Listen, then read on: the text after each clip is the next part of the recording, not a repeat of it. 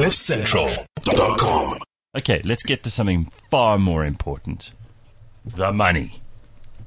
Now, we don't need an excuse to ask Anthea to be busy because we like it when Seleho Tsatsi comes in. Hey, how you, dude? Very good, yes. Yeah, good. On I'm super glad- sub duty. I'm, I'm glad you're here because we secretly we, we're trying to replace Anthea with Yeah, it's, it's a very slow transition. It's But- taken longer than I, know, thought, but, we, we don't want to rush you. We want you to have, uh, you know, Yeah. a comfortable We'll take our experience. time with it. Also, we have to be very careful because if Anthea smells a rat, she's gonna she- yeah, she's gonna have a temper She'll know. tantrum. Yeah. it's like The Departed. I don't know if you saw that movie. But Yes, exactly. There's no there's no sense of humor there if she Yeah. if she smells something's going on. so first of all, um, how's your new year going so far? Very good, very busy. Um, It is. That's Yes. fantastic. Okay. And how are the markets so far this year? So they were doing well up until, I suppose, the outbreak of this coronavirus. Now there's a bit of fear in the air. Oh boy. Uh, but I guess we're going to have to see. Uh, markets this week, it looks like are going to open quite a bit weaker because of it. Okay, so again, markets are the most skittish things in the universe. They, the markets are more scared than the mother of a of a of a three year old at you know an amusement park with all the rides are dangerous. It, it's just everything that happens in the world freaks out the markets. You'd think they'd be a little more resilient, but they really aren't. Anything happens, immediately people go get the jitters. Yes, and I think the fact that we also are coming off such a strong run, uh, we've had about five months of, of strong stock market performance. There's a lot of people that are looking and thinking, hmm, should I take some risk off the table now? Yeah. Okay, so if you talk about risk off the table, what do we what do we do then? Because a lot of people um, say that gold is a safe haven. Anthea seems to be of the opinion that that's for pirates. Um, but there are a couple of things that you can do if you are a more conservative investor that will protect your money against these vagaries. What Uh, are those things? I mean, so- in, in general terms, and then we can get Yes. Okay. So speaking very generally, I think the two things you want to look at are one, you want to be aware of valuations. So in the US, for example, valuations are very high versus history. We had a forward 19 for the 19 PE for the S&P 500 versus a forward 16 or uh, 15 and a half uh, historically. So we are on the higher end of things. Yeah. So that's uh, one thing to keep in mind. And then it's really the types of businesses that you invest in. You want to invest in very high quality, resilient businesses, very high return on capital businesses. You know, it's amazing. I saw a valuation for Tesla the other day, and then I looked at the valuation for General Motors. And General Motors is like a hundred year old company, right? And they don't have anything near the valuation of Tesla. Tesla's uh, a couple of years old.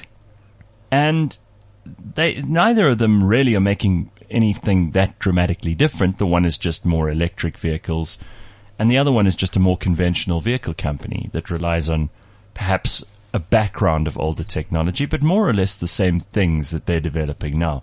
Isn't that amazing?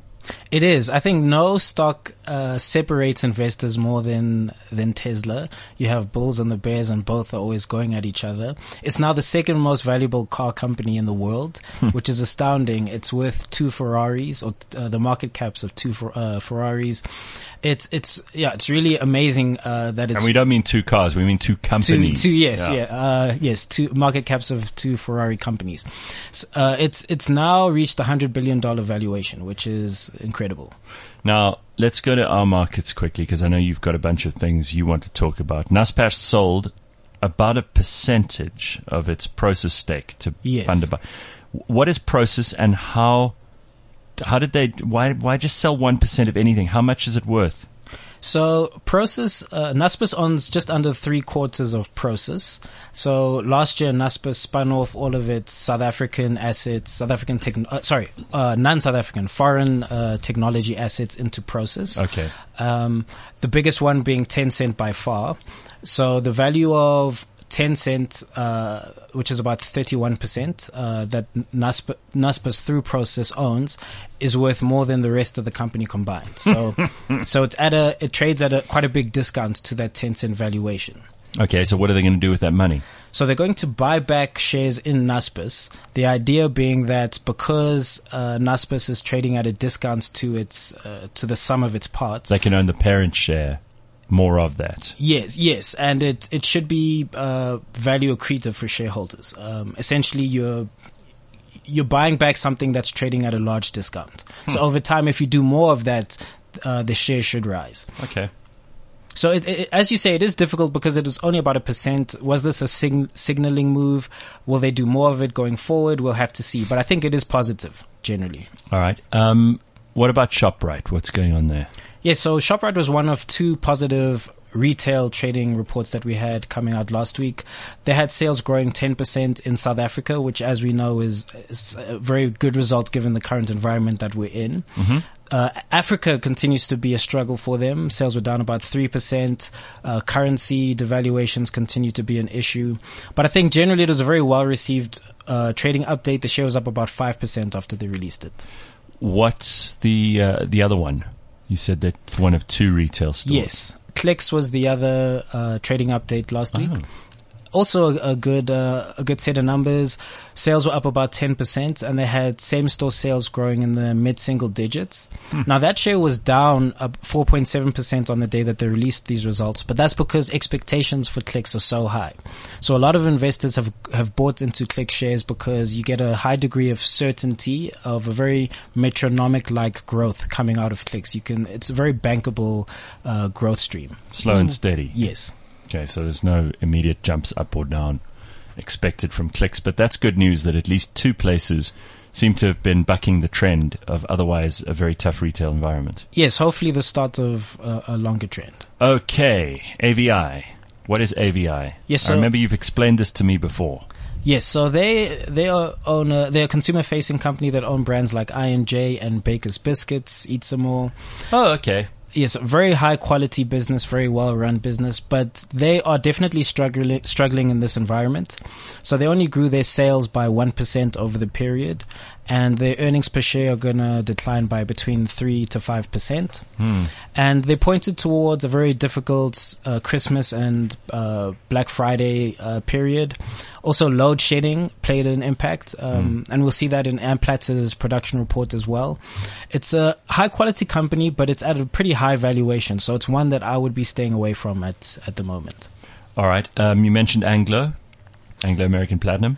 Yeah, so Amplats, as we know, the platinum sector has been on fire for the last uh, over a year now. And you mean that in a good sense, a- not in a- like in an Australian Yes. bush sense. yes, yes. Uh, Thank you for, for Yeah. pointing that out. Yeah, let's clear that up. Um, the, the one thing that was interesting about this production report is they pointed out the impact that load shedding has had on their output, on the amount of platinum group metals that they've uh, they've mined in the last year. Yeah. So in in the last quarter of 2019, they said that about a 70,000 ounce impact was felt because of a load shedding. So they've incident. put a number on it, Yes, which is interesting. Um, and so to put that 70,000 number into uh, context, Amplats last year produced 1.15 million ounces. Mm-hmm. So 70,000 isn't nothing. It's a pretty significant number. no, it's a big number, but what is the platinum price at the moment? Do we know? Uh, yes, so pl- platinum is at just over a thousand dollars an ounce. So, 70,000 ounces.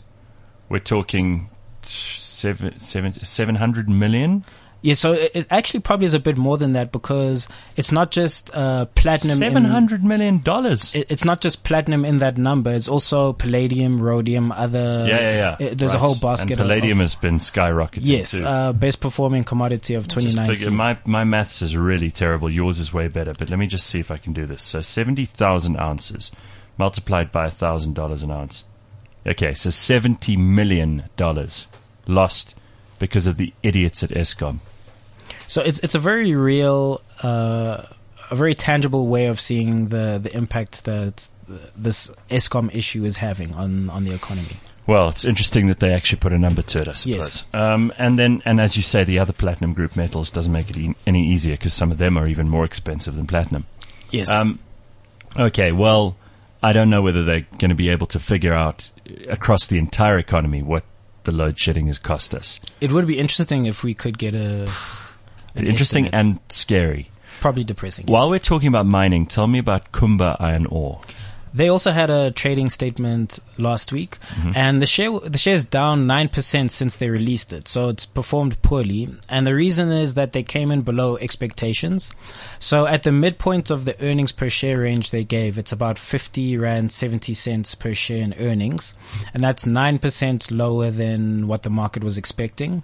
This is just a trading statement, so at this stage we don't know what's driven that that miss. It could be, and it's probably most likely uh, cost uh, blowout, so expenses growing faster than expected.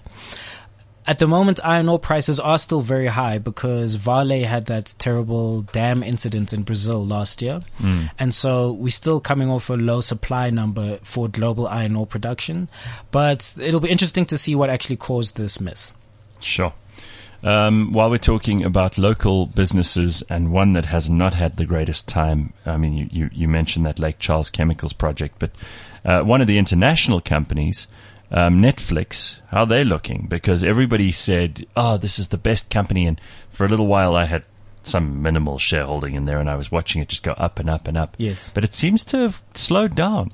Yeah, so I think uh, as of Friday, it was only up 7% over the last year, which is well behind what the, the broader market has done. Yeah, In this uh, Q4 2019 earnings report, they said that they grew their US subscriber number by only 420,000, which is which is well below expectations, and that's been a big focus for investors because the US subscriber base is obviously a lot more profitable than some of your emerging market subscribers. Sure. So, so that was the first big issue. But secondly, I think the cash flow burn that the company is still undergoing is a bit of a concern. So Netflix burnt about $3.3 billion in 2019. Uh, they have said that that's going to be their trough in terms of how much cash they burn per year. So in 2020, they're looking to burn two and a half billion dollars and that number should decline going forward. All right. Anything else you want to throw in? I think the final one would be uh, Sasol. Yes. They updated the market on Lake Charles uh, after sorry, there was a, forgot Mm-hmm. fire there. Uh, essentially, they said that the the issue isn't as big as the market feared. The share was up about three percent after they they released the announcement. So there's no major, there were no employees or contractors hurt. There's not going to be a major capex or scheduling issue because of this. But I think at this stage, investors are still nervous and very skeptical. Well, the share's down 13% so far, right? Yes. And last year wasn't, as I said earlier, a great year for them. Yes, so I think investors are saying we're going to wait and see on this one. Hmm. All right, Seleho, thanks very much. Anthea sent me a message to say she's listening and she knows what we're plotting against her. So it's too late for us now. We better take cover. I, I might not come back alive. Uh, Yeah, well, uh, then she'll come and hunt me down afterwards. So if something happens to you, it's only a matter of time. Yeah, you're next. Oh. All right, thank you. Selo Tsatsi and uh, this morning's money shot. Very good. CliffCentral.com